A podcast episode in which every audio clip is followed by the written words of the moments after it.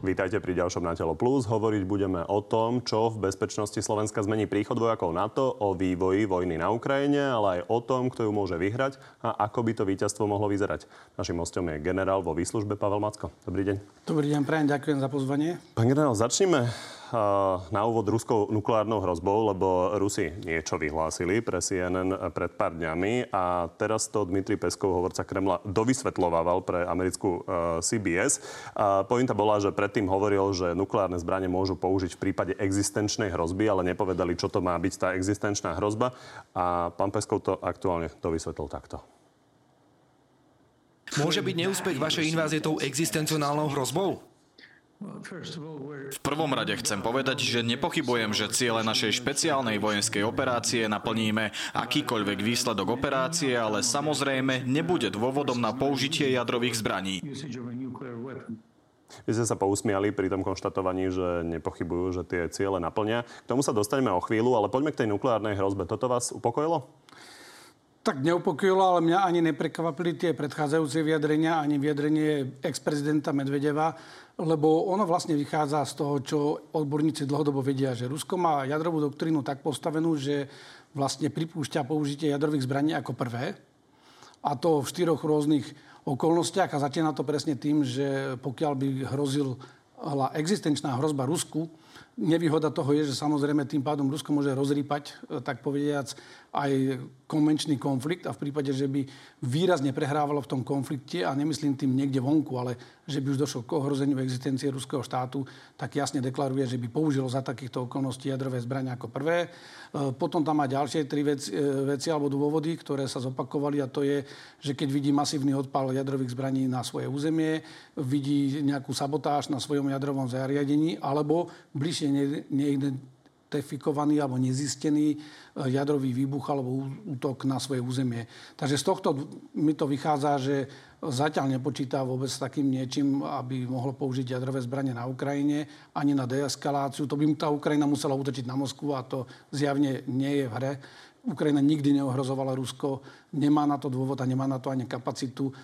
A samotné použitie Rusmi v prípade, že by v tom konflikte výrazne prehrávali, aj taktických jadrových zbraní alebo chemických zbraní by vôbec nemuselo e, lepšiť pre nich e, tú vojenskú situáciu na boisku lebo to im veľa nevyrieši. Tá krajina je veľká. Prečo? Lebo Ukrajina je veľmi Hiroshima veľká. a Nagasaki znamená, boli o tom, že odradiť od akýchkoľvek ďalších áno, bojov zlomili, tou ničivou silou. Tie zlomili vôľu toho obyvateľstva a japonskej armády sa brániť, keď videla, že je v porti obrovskej presile a že naviac má aj nekonvenčné zbranie ten protivník tak kapitulovali, lebo tá vojna sa dlhodobo pre nich vyvíjala zle.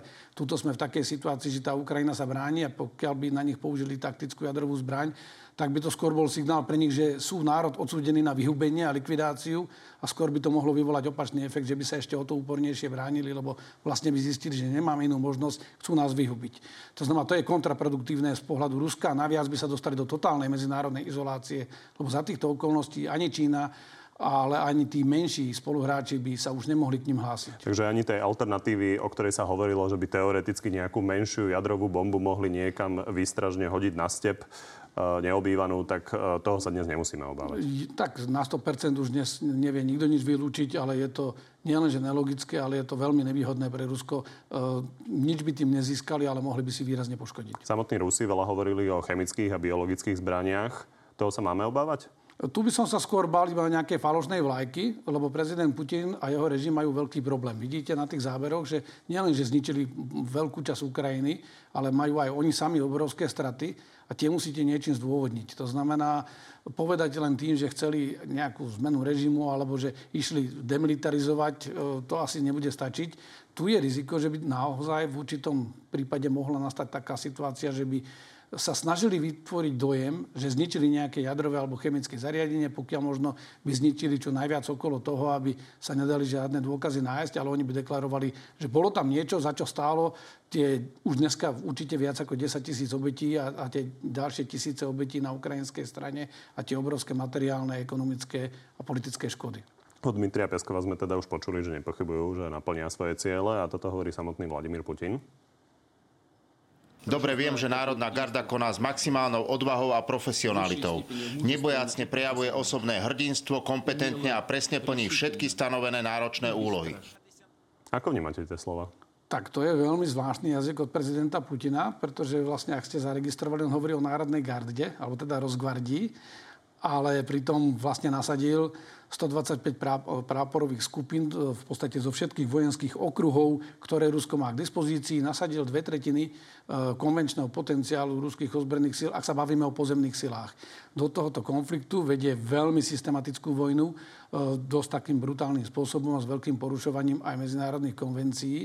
A ak teraz hovorí o o rozgvardii alebo o Národnej garde, tak sa snaží ako keby vytvoriť dojem stále v, rámci toho prvého narratívu, že vlastne táto, toto nie je vojna, toto nie je ani vojenská operácia, je to len nejaká špeciálna operácia a vlastne nejaké poriadkové sily tej Národnej gardy ju vykonávajú. No ale tá devastácia v krajine tomu nezodpovedá. Zrejme je to aj trochu taká ústupová cesta na zmenu retoriky, aby tá diskreditácia ruskej armády aj keď ona je silná, ale to, čo predvádza, nie je zrovna prejavom sily, aby to nejakým spôsobom znížil a vlastne už sa hľadá tak, taký zástupný argument. Mimochodom, ako vnímate to, že dlhoročného súputníka ministra obrany Sergeja Šojgu sme nevedeli vyše dva týždňa? Nerád by som špekuloval, hovorilo sa všeličo. Uh, Sergej Šojgu... Ukrajinci určite... hovorili o tom, že dostal infarkt po môž, kritike od Putina, čo samozrejme sa dá ťažko potvrdiť byť. bez toho, aby to potvrdil Sergej Šojgu. On to nemusel dostať, aj, ak by aj dostal infarkt, to nemusel vôbec súvisieť po kritike od Putina. Jednoducho, on keď vidí, čo sa na tom boisku deje, tak ja by som tiež mal nábeh na infarkt. Jednoducho, tie ozbrojené sily nevytvárajú ten dojem, ktorý by mali vytvoriť do značnej miery, to deklasuje v podstate ten spôsob vedenia boja, ktorý oni predvádzajú ruskú armádu, diskredituje ich to a majú veľké problémy s koordináciou. Oni majú veľký potenciál, ale vlastne ho nevedia ani na tom boisku použiť. Prečo? Je tam viacero faktorov, my si môžeme povedať niekoľko aspektov. Rusi dlhodobo neboli v nejakej veľkej operácii. To, čo viedli oni na, v Čečni, na Grozný, to boli dva útoky. Jeden bol s 25 tisíc vojakmi a pomerne e, škaredý aj pre nich, mali veľké straty. A ten, tá ďalšia čečenská vojna, to bolo opäť útok na jedno veľké mesto, na Grozný, ktoré totálne zničili a tam nasadili 100 tisíc vojakov. Tie ich operácie v Sýrii a podobne tam e, pôsobili takým rôznym spôsobom. E, bolo to mimo hlavné zorné pole aj svetovej verejnosti, aj nás Vnímali sme to, že niečo sa tam deje v Alepu, že tam bombardujú, ale v podstate nasadili tam len 5000 vojakov, nasadili tam nejaké letecké sily, ale aj tie používali len v takých dvojicách tých bombardovacích lietadiel alebo stíjacích bombardérov, že vlastne oni dlhodobo nejaké veľké koordinované operácie masívne nevykonávali. Prvý faktor taký vážny k tomuto je, že vlastne na to nemajú uspôsobenú ani logistiku. Ich logistika nie teraz, že chyby sa dejú, ona je systémovo zle postavená. Napríklad, keď to porovnám ako bývalý aj logista, a robil som aj logistiku aliancie, tak keď to porovnám e, s našou logistikou, my máme nastavené nejaké úrovne zásob na každom stupni toho velenia. Teraz viem, že diváci nie všetkému rozumia, ale poviem jednoducho. Prápor sa skladá z troch rôd a viac. Plúk alebo brigáda sa skladá z troch práporov a nejaké ďalšie jednotky. Takže Rusko má pre svoj prápor e, logistickú čatu, my, alebo NATO, má pre svoj prápor logistickú rotu. To znamená, nie je to trojnásobok, ale je to viac ako dvojnásobok logistiky. Čiže tá podpora je násobná v prípade Tak. Rusi, čo urobili, je, že oni si vlastne aj na túto najnižšiu taktickú úroveň, to znamená na prápory, na brigády, a na divízie nemajú takú tú organickú logistiku, ktorú všetko zoberiete so sebou, ale outsourcovali. Oni videli to, čo sme robili my napríklad v Afganistane, že nejaká spoločnosť Saprim robila veľké zásobovanie cez Pakistan, vozila pohonné hmoty, potraviny, vodu. No ale ako bojujúca armáda, ktorá je v boji s vysokou intenzitou, a to je to, čo teraz vidíme na Ukrajine, tomu sa hovorí boj s vysokou intenzitou, to je to klasické veľké nasadenie ozbrojených síl si vyžaduje obrovské množstvo logistiky a Rusi ho outsourcovali do nejakej obslužnej firmy, ktorá sa volá, že Ros oboronoservis, alebo teda obrané servisné služby. E, je to firma, ktorá je kvázi štátna, ale principiálne je to vlastne civilná logistika pracujúca v prospech ozbrojených síl nie je taká organická, nie je zakomponovaná v tých jednotkách. Takže to je prvý vážny problém, že aj keby im ho nenarušovali tú logistiku a tie toky logistické ukrajinské sily, tak i tak majú problém. Skrátka majú nízko nadimenzovanú logistiku na takéto intenzívne operácie mimo vlastného územia. Veľa sa hovorilo o tom, že sú zvyknutí logistiku robiť aj cez vlaky, čo nie je možné momentálne. Logistika cez vlaky je dobrá, ale to je, keď potrebujete niekam nasunúť, vytvoriť si nejaké logistické bázy, ja som v rámci sile reakcie na to organizoval úplne nový systém logistiky spoločný a vlastne základom bolo vytvoriť si nejakú, po anglicky sa to volalo Theater Logistic Base, alebo nejakú hlavnú logistickú základňu, systém zásobovacích, doplňovacích bodov, systém prístavov, letisk, cez ktoré ste vlastne dostávali tie zásoby. Tam zapadne do toho na kontinente aj vlak No ale to nie je to, čo podporuje tie mobilné vojska. To je niečo, čo je v zápolí. Dostatok samozrejme zásob, paliva a nehovoriac o vode a potravinách súvisí aj s morálkou. Veľa sa hovorí, ale samozrejme hovoria to najmä Ukrajinci, že tá morálka je nízka u ruských vojakov. Dá sa to nejako objektivizovať? Tak dá, lebo my to vidíme v toho priebehu boja. Je jasné, že tá propaganda veľmi využíva tých vojakov, ktorí sa vzdali, ktorí vypovedajú, ale predsa len my tie symptómy vidíme a je to symptomatické, keď vojak zastaví tank a pretože mu došlo palivo počas útoku a ide na policajnú stanicu si vypýtať palivo, alebo sa spýtať, že kde môže natankovať, no tak to svedčí o dvoch veciach. Po je dezorientovaný, nebolo mu povedané, do akej operácie ide. A po druhé, tá morálka asi veľká nie je, proste opustil tú svoju techniku, musí ho to demoralizovať následne. Takže je tam veľký problém s morálkou, ale ten má viacero príčin. Tá prvá príčina je, že tie vojska do poslednej chvíle boli udržiavané v nevedomosti, že čo je vlastne ich účelom, lebo tá propaganda tak dobre fungovala, že vlastne e, nielen na vonkajší svet orientovaná bola, ale ona sa orientovala aj na tých vojakov, že vlastne do poslednej chvíle, aby nedošlo k vyzradeniu, im nepovedali, že oni idú do vojny, ale v podstate im hovorili, že sú na cvičení, potom im povedali, že idú obsadiť Ukrajinu, ale mysleli si, že to bude ako s Krymom, alebo u nás, čo bolo v 68., že vojska prišli, nikto im nekladol odpor. Stretli sa s odporom a zrazu sa stretli s odporom nielen vojakov, ale civilné obyvateľstvo. A to je podľa mňa veľký zlom, až strategický, lebo vlastne tam niekde sa zlomila tá morálka vojakov, že si uvedomili, že my sme v nezmyselnej vojne. My bojíme proti tým ľuďom, ktorým nám povedali, že ideme oslobodzovať alebo chrániť a oni nás tu nechcú. Oni proti nám bojujú, hádžu po nás zápalné flaše, to sme videli hneď ten prvý týždeň. Takže to je druhý aspekt.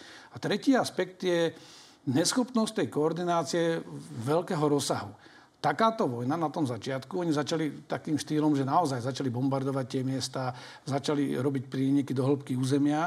To bolo ako z učebnice. No ale ako náhle to začalo škripať, nemali k tomu plán B. Ako náhle začali Ukrajinci klásť taký úporný odpor, tak e, nemali k tomu opäť plán B, zrazu im všetko prestalo fungovať, začala im haprovať logistika, ale nevedia vygenerovať niečo, čo sa volá, že vševojskový boj. Rusko má vynikajúce letectvo na, v pomere k tej Ukrajine a veľkú leteckú prevahu.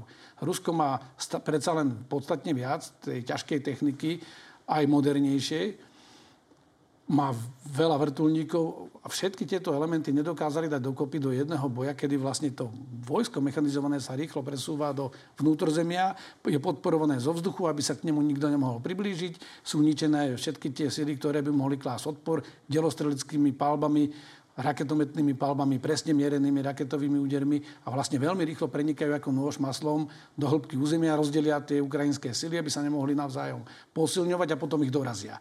To by bola tá moderna, ale my sme vlastne videli, že to Rusko nie je schopné za prvé, neboli si schopní vytvoriť vzdušnú nadvládu, takže stále majú problém vo vzduchu, že sú ohrozovaní a tým pádom nevedia ani podporiť tie vojska v takomto manévere a vlastne zostali v nejakom statickom scenári, kde pomalinky sa tlačia, snažia sa to prestrieľať a to je možno posledná poznámka k takému obsiahlejšiemu výkladu. E, pokiaľ mali obklúčenú Ukrajinu zo všetkých strán, malo to logiku, lebo viazali tie ukrajinské sily, nemohli sa koncentrovať. Ukrajinci museli si strážiť každý kút, lebo vlastne zo všetkých strán boli obklúčení. Ale keď začal útok, je nezmyselné a nemožné, aby tí Rusi dokázali s takým malým pomerom síl vo svoj prospech útočiť na všetkých smeroch. A oni naozaj začali. Tu sa musíte koncentrovať, musíte sa sústrediť na pár kľúčových terénov, na pár kľúčových bodov a na tie útočiť a nie na všetko.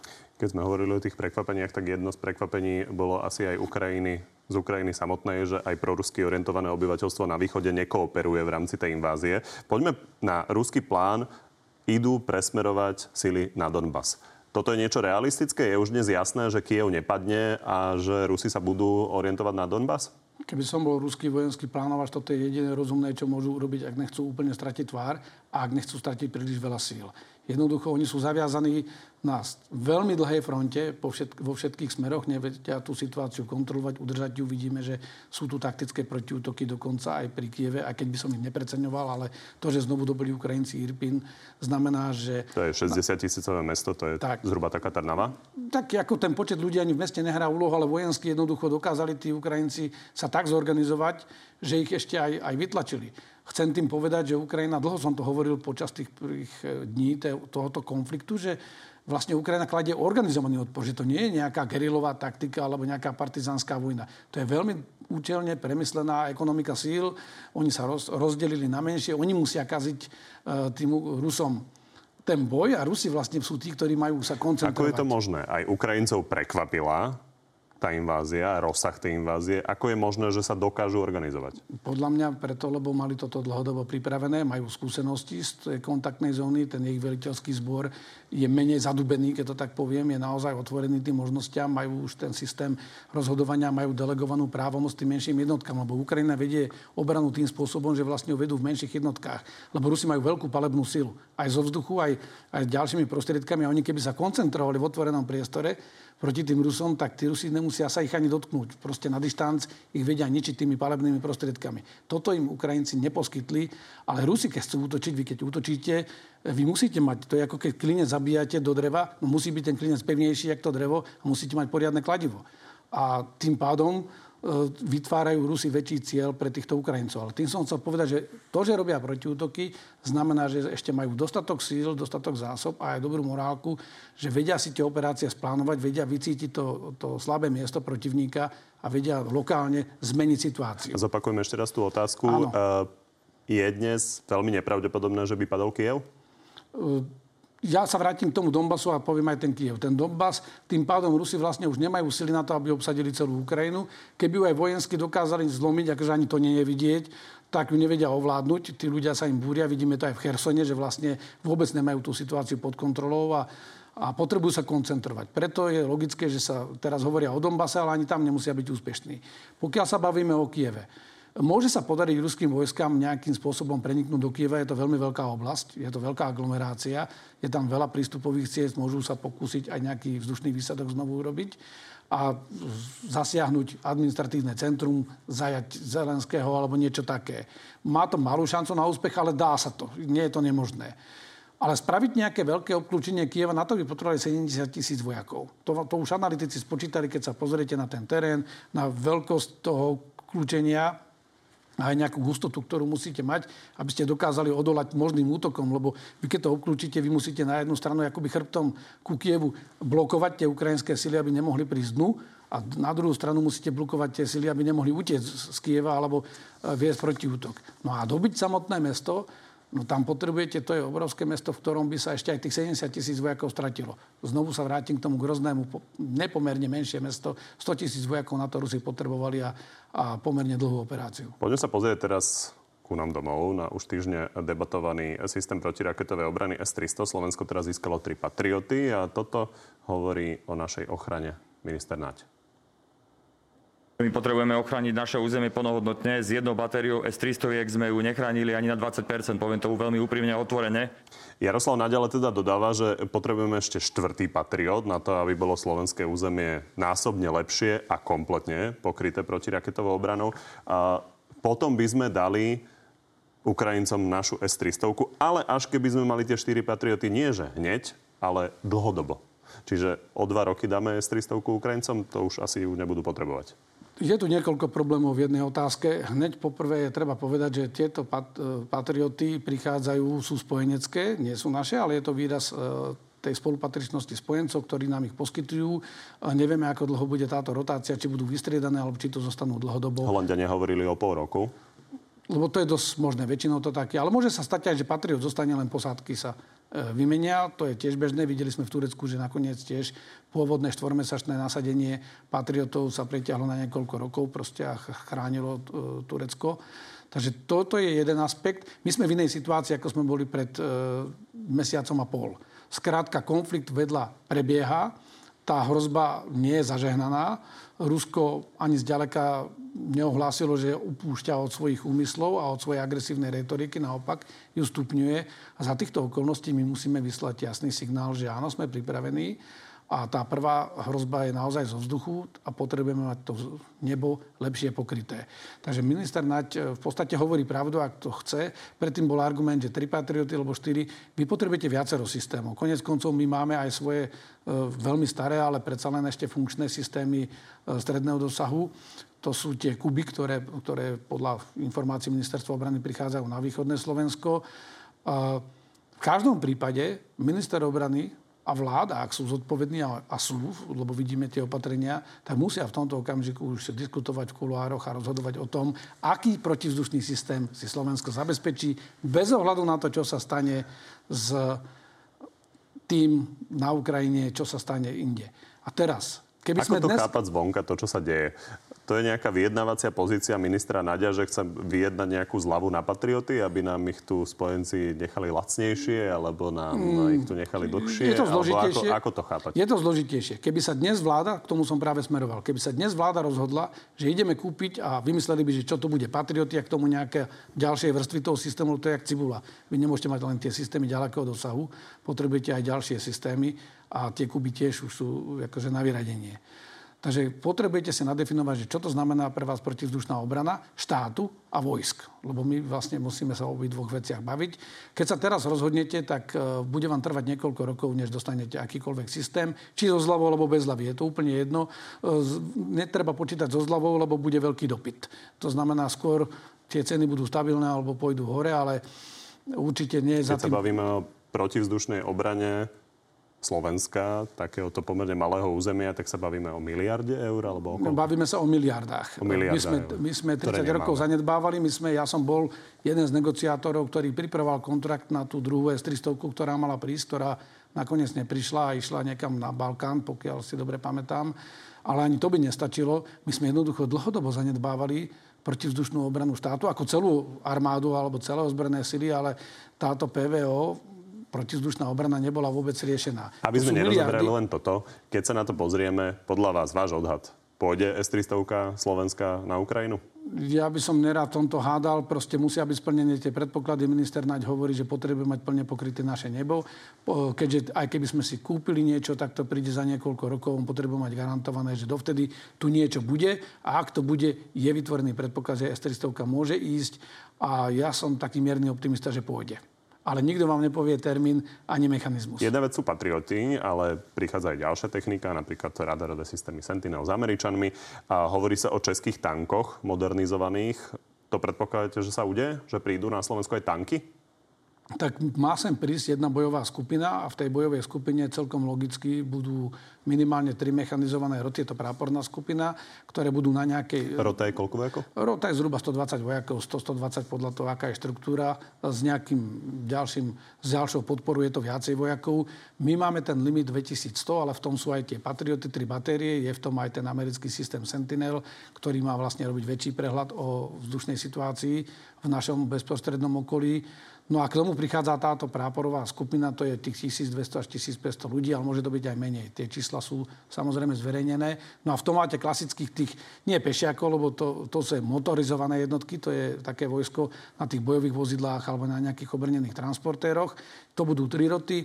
K tomu určite je logické, aby tomu bola jedna rota tankov, na posilnenie nejaká delostrelecká jednotka, a potom samozrejme ženina, logistická, všetky tie druhy podpory. A to má asi logiku, aby bolo umiestnené na východe Slovenska? To má logiku, aby to bolo umiestnené v centrálnej a východnej časti Slovenska, aj kvôli tomu, že aby sa oboznamovali s terénom, aby spoznávali aj ten taktický terén, ktorý tu je. Treba si povedať, že toto je dlhodobá predsunutá vojenská prítomnosť, ktorá, dokiaľ bude takáto situácia, tu zrejme zostane ale podobne ako na Pobalti, to nie je niečo, čo by rozhodlo konflikt alebo dokázalo by to ubrániť Slovensko. To znamená, ak by sa situácia zhoršovala, tak by museli prísť ďalšie jednotky a mnohonásobne väčšie. A podľa toho, ako veľa by sa tá situácia zhoršovala, ako by to riziko narastalo, účelom týchto jednotiek je tým pádom cvičovať sa s našimi vojakmi, Eh, hľadať aj tie mechanizmy spoločného velenia, lebo je to na našom území, ale je to spoločná operácia.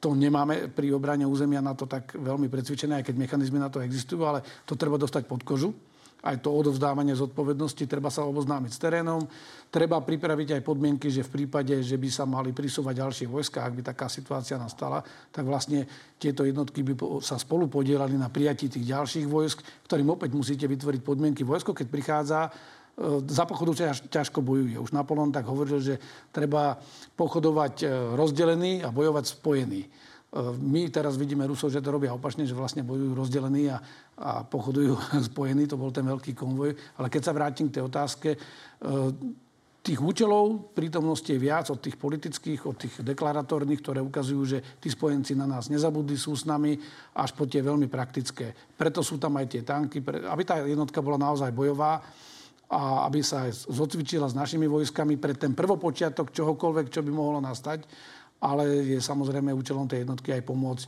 prípadnému prijaťu ďalších posiel. Poďme späť na Ukrajinu. Prezident Zelenský opäť žiadal o ďalšie zbranie. Hovoril o tom, naformuloval to, že v podstate chce 1% tankov a lietadiel, ktoré má NATO vo svojich skladoch. Pozrime sa na to. Potrebujeme stíhačky, tanky, protiraketové a protilodné systémy. Táto výzbroj leží u našich partnerov pokrytá prachom. My nebojujeme len za slobodu Ukrajiny, ale aj Európy. Ak prehráme, bude hroziť konflikt s Rusmi aj Poľsku, Slovensku a všetkým Európanom. Ako vnímate tie slova? Tak e, prezident Zelenský je vo veľmi ťažkej situácii. Tá krajina bojuje, vedie si zatiaľ veľmi dobre, ale samozrejme sú to obrovské obete, obrovské materiálne škody. A on sa na to pozerá ako klasický politik, ktorý zodpovedá aj svojim voličom, občanom a musí mať na pamäti každý jeden život, ktorý zbytočne e, je stratený v e, tejto vojne. A vidí to, že keby mal viacej tých prostriedkov, že by ten konflikt mohol keď nie skorej rozhodnúť, tak e, skorej prinútiť tú druhú stranu, aby uznala, že nemá na to, aby Ukrajinu porazila. Takže je to pochopiteľné, že sa snaží burcovať, alarmuje proste ľudí, snaží sa um, získať aj našu pozornosť. Čo podľa je... vás môže Ukrajina reálne dostať? Môže dostať také prostriedky, ktoré vedia okamžite pomôcť. Lebo keby im teraz dali tanky e, Abrams alebo, alebo niečo, proste, čo nikdy vo výzbroji nemali, no tak tých vojakov, ktorých potrebuje on teraz na boisku, aby bojovali, ešte musí odtiaľ vyťahnuť a poslať ich niekde na poloročný kurz, e, to je nereálne. To znamená, dostane presne to, čo dostáva. Protitankové riadené strely všetkých druhov, dostáva protiletecké e, strely tie menšie, menšie, lebo tie mu umožňujú chrániť jeho vojska proti tým vrtulníkom a takýmto údernému letectvu ktoré, taktickému, ktoré lietá v nízkych výškach a práve útočí na jeho vojska, lebo proti e, tým balistickým raketám proti strelám s plochou dráhou letu má čiastočnú ochranu, ale príliš veľa sa proti tomu nedá chrániť. Tá Ukrajina je obrovská. Čiže máme očakávať, že niečo podobné, čo by možno e, like nazval bazuka, a, také tie strely Javelin, ktoré dokážu zničiť e, tank, alebo iné strely, ktoré dokážu zničiť, zničiť vrtulník, ale že by tam e, NATO posielalo lietadla alebo tanky. Je to veľmi zložité, to by sa, aby to mohli používať. Ani sovietské tanky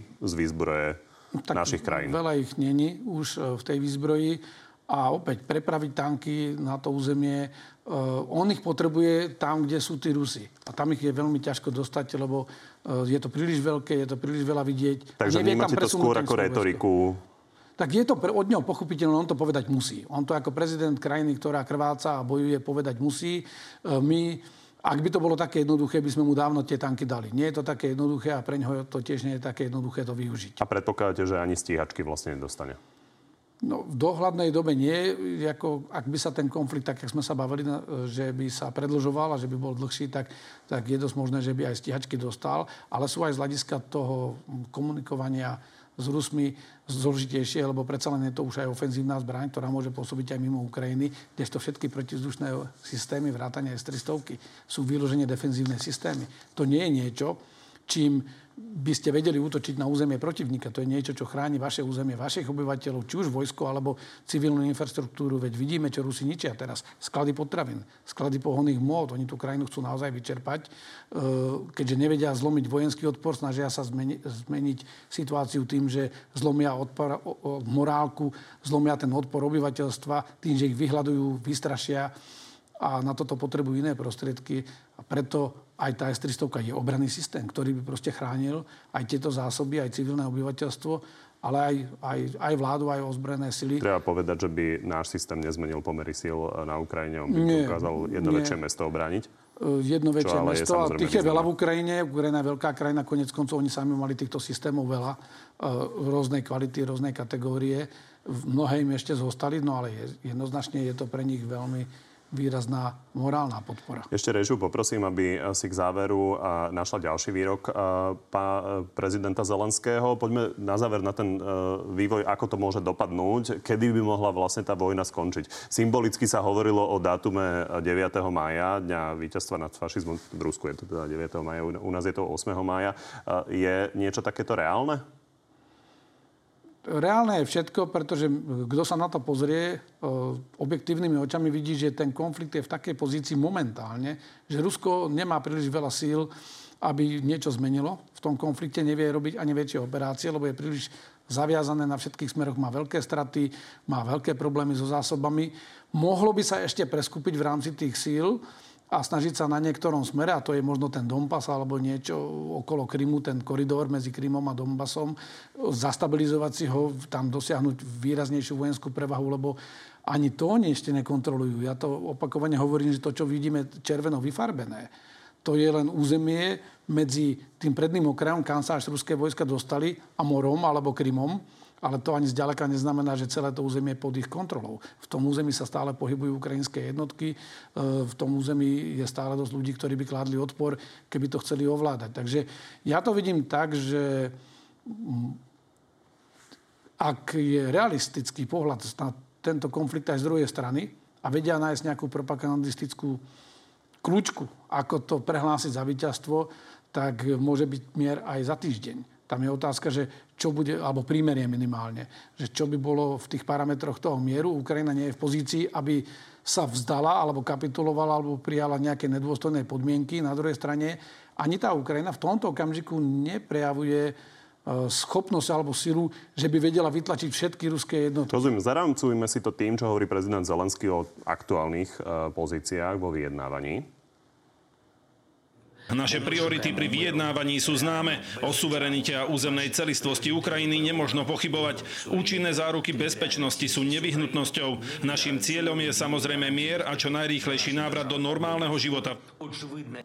Keď tu bol Ivan Mikloš minulý týždeň, on bol poradcom dvoch ukrajinských premiérov, tak hovoril o tom, že Volodymyr Zelenský sa nemôže vzdať ani len Krymu, ktorý je dnes ruský, a zároveň Vladimír Putin sa určite nemôže vzdať Krymu, tak to vyzerá na úplný pad.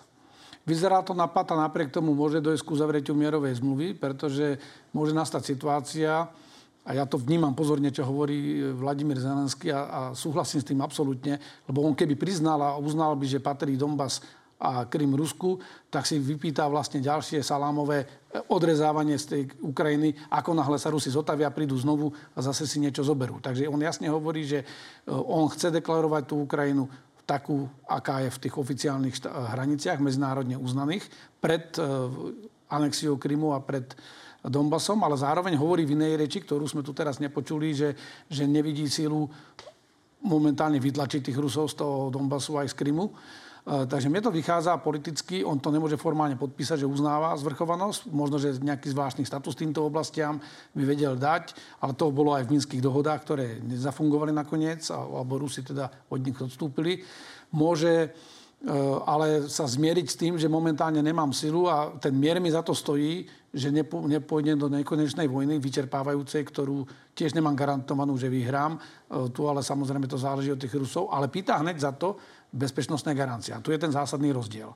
Lebo Ukrajina bola aj doteraz neutrálna. Ona síce deklarovala, že chce ísť do NATO, ale to je malá zámienka, pokiaľ neboli v NATO, aby Rusko na ňu zautočilo. To nie je vôbec nejaký dôvod. Momentálne je jasné, že nehrozí v najbližšej dobe, že by sa Ukrajina mohla stať členskou krajinou NATO. Je to krajina, ktorá je v konflikte a to určite nebude prijatá taká. Je dnes krajina. jasné, že Ukrajina nebude členom NATO?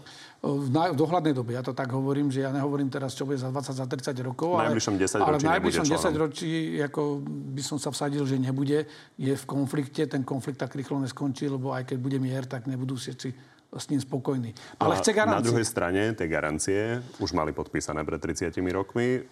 Sú situácii, a v akej sú. Tu ja tu... Aké iné garancie no, by ja si dostať? viem predstaviť, a to je presne to, čo asi komunikujú a čo už začíname vnímať, že hovoria o viacerých partnerov, že by tu boli medzinárodní partnery, ktorí by mali, dali aj vojenské garancie. Lebo tieto garancie boli také viac menej politické.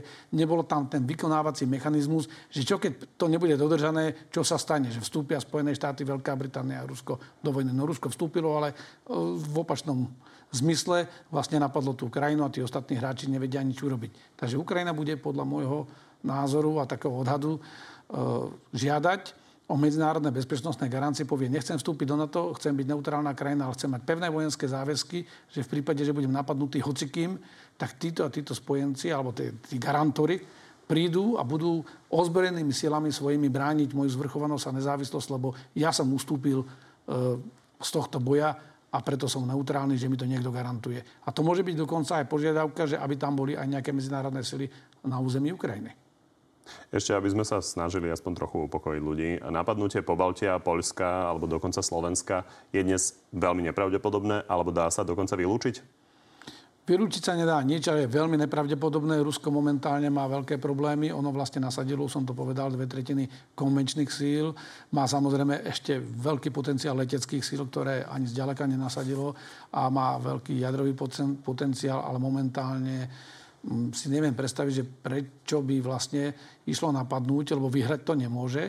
Môže nás sa snažiť zaťahnuť do toho konfliktu, ale to sa mu nedarí tak či tak. Takže ja by som ukludnil občanov v tom, že Rusko momentálne spoznalo jednu vec, že vidí to odhodlanie aliancie, že fakt drží pokope, lebo oni dlho investovali do, od politikov počnúť až cez špionov do toho, aby vlastne spôsobili, že keď dojde taká kríza, ako že napadnú Ukrajinu a že netýka sa to priamo na to, že vlastne domáci naši e, spôsobia to, že to NATO sa nezomkne, že sa nerozhodne, lebo západná Európa tú hrozbu bude vnímať inak ako tí, čo sú bližšie a to sa nestalo. Jednoducho my sme aj na to ultimátum z 15. decembra minulého roku odpovedali jasne a tvrdo, že žiadne nové sféry vplyvu alebo rozhodovanie Ruska o tom, že po nemecké hranice ono bude rozhodovať, e, kto ako sa bude chovať, aké bude mať vojsko a s kým bude spolupracovať, že takéto nič sa neprijíma a deklarovali sme, že sme odhodlaní sa brániť, posielame tie predsunuté prítomnosti, posilňujeme e, vojska, aktivovali sa síly reakcie na to aktivovali sa ďalšie mechanizmy. To je dostatočný signál pre to Rusko, že tak, jak my nevstúpime do Ukrajiny, tak ani Rusko by si malo dvakrát rozmyslieť, že nechce veľký konflikt na to, lebo by nemalo šancu vyhrať. Takže poďme ešte na divacké otázky. Začnem Jakubom. Malo by na to zasiahnuť, ak Rusi použijú chemické zbranie? Tak je to politické rozhodnutie, na to bude musieť niečo urobiť. Už to aj zaznelo, myslím, že teraz na samite. Ale že ako zasiahnuť, to je na politickom rozhodnutí. Musia to podporiť občania tých krajín. Ondrej, je reálne vytlačiť ruskú armádu z okupovaných území vrátane Krymu? Pre ukrajinskú armádu to momentálne asi reálne nie je. My nevieme tú mieru opotrebenia ruskej armády, ona je veľká, ale predsa len na Kryme má vybudované silné pozície. Donbass, tam by som si bol taký, že neistý. Božena, čo hovorí na genocídu Ukrajiny na Donbase, to bolo v poriadku? Tak e, zatiaľ sa nepreukázalo, že by bola nejaká genocída. Treba povedať, že na východe Ukrajiny najprv začalo povstanie, ktoré bolo veľmi také zvláštne a boli tam samozrejme také napádania z jednej strany, z druhej strany. Vojna je bohužiaľ brutalita v prvom rade a tá vojna bola vedená brutálnym spôsobom, ale ja si nie som vedomý, že by boli nejaké informácie alebo vedomosti o tom, že by tam prebiehala nejaká genocída. Je to propaganda. Ernest má ťažkú. Prečo Putin ničí nielen Ukrajinu, ale oslabuje aj vlastnú krajinu ekonomicky, vojensky a morálne? Pretože vychádzal zo zlého strategického predpokladu. On dlhodobo investoval do nahlodávania západu v tom zmysle, že by prijal nejaké rozhodné opatrenia. Pripravoval si pôdu na expanziu a jeho stratégia bola expanzná. To znamená zabrať Ukrajinu, posilniť svoj vplyv, získať znovu svoju sféru vplyvu. A to tomu nevyšlo. A preto má teraz e, problémy ekonomické, vojensky samozrejme sa opotrebováva a má aj vážne politické, lebo sa dostal do izolácie. Ale to nebol cieľ. Ten cieľ pôvodne vyzeral úplne inak. Chcel by som sa spýtať, že ak by pri prípadnom bombardovaní letiska Užhorod Rusmi dopadla raketa na územie Slovenska, aká je pravdepodobnosť, že by bol hneď aktivovaný článok 5 a po prípade kto o tom rozhoduje? Sú tu dva aspekty. Poprvé, my máme aktívny systém protivzdušnej obrany štátu. To znamená, my by sme na takúto raketu, ktorá by letela na naše územie, mohli pôsobiť. Aj preto sem prichádzajú patrioty a posilňujeme svoju obranu. Pokiaľ by došlo k napadnutiu... Čiže napríklad raketu, ktorá by mala dopadnúť na Užhorod, by zostrelil ten patriot, ktorý by zostrelil napríklad ten, no, ten patriot, ktorý na Slovensku je teraz sliači, ale iný, ktorý sa možno rozmiestni na východ, alebo máme tam aj vlastné. Ozbrojené sily oznámili, že presúvame naše systémy na východnú hranicu. Takže vedia zasáhnuť, ak by to malo letieť do zemia. Ak by to malo letieť nejakých pár metrov okolo hranice, bol by to aj tak vážny incident. My sme dali jasne najavo Rusku, že s čím sa hrá. Rusko vie, kde pôsobí, že pôsobí blízko e, našej štátnej hranice a že to je územie NATO a že u nás platí aj systém kolektívnej obrany a že riskuje práve ten článok 5. To znamená, je to politické rozhodnutie, rozhodovala by Severoatlantická rada konsenzuálne ale Slovensko by muselo požiadať o deklarovanie článku 5. Ak by Slovensko požiadalo, som presvedčený, že by členské krajiny ho deklarovali. Ale to neznamená, že ideme ešte do otvorenej vojny. Nie je to žiadny automatizmus. Nie je to žiadny automatizmus. Je tam e, racionálne, vedomé rozhodnutie na základe konsenzu v rámci aliancie. Predtým prebiehajú konzultácie. Určite by sa aktivoval článok 4, kde by boli konzultácie, ale aj keby sa aktivoval článok 5, to neznamená, že ideme do celoplošnej vojny, ale jednoducho Slovensko, ak by požiadalo aktiváciu článku 5, znamenalo by to napríklad prisunúť ďalšie posily na naše územie, na východný okraj aliancie, lebo teraz tu máme len nejaké sily, ktoré prichádzajú, to len predsunutá prítomnosť. Musela by sa posilniť tá prítomnosť na veľkú obranú prítomnosť. A ešte, aby sme pochopili, ako je to s tými raketami, mohlo by si Slovensko dovoliť, ak by malo tú kapacitu, zostreliť raketu, ktorá smeruje na Užhorod?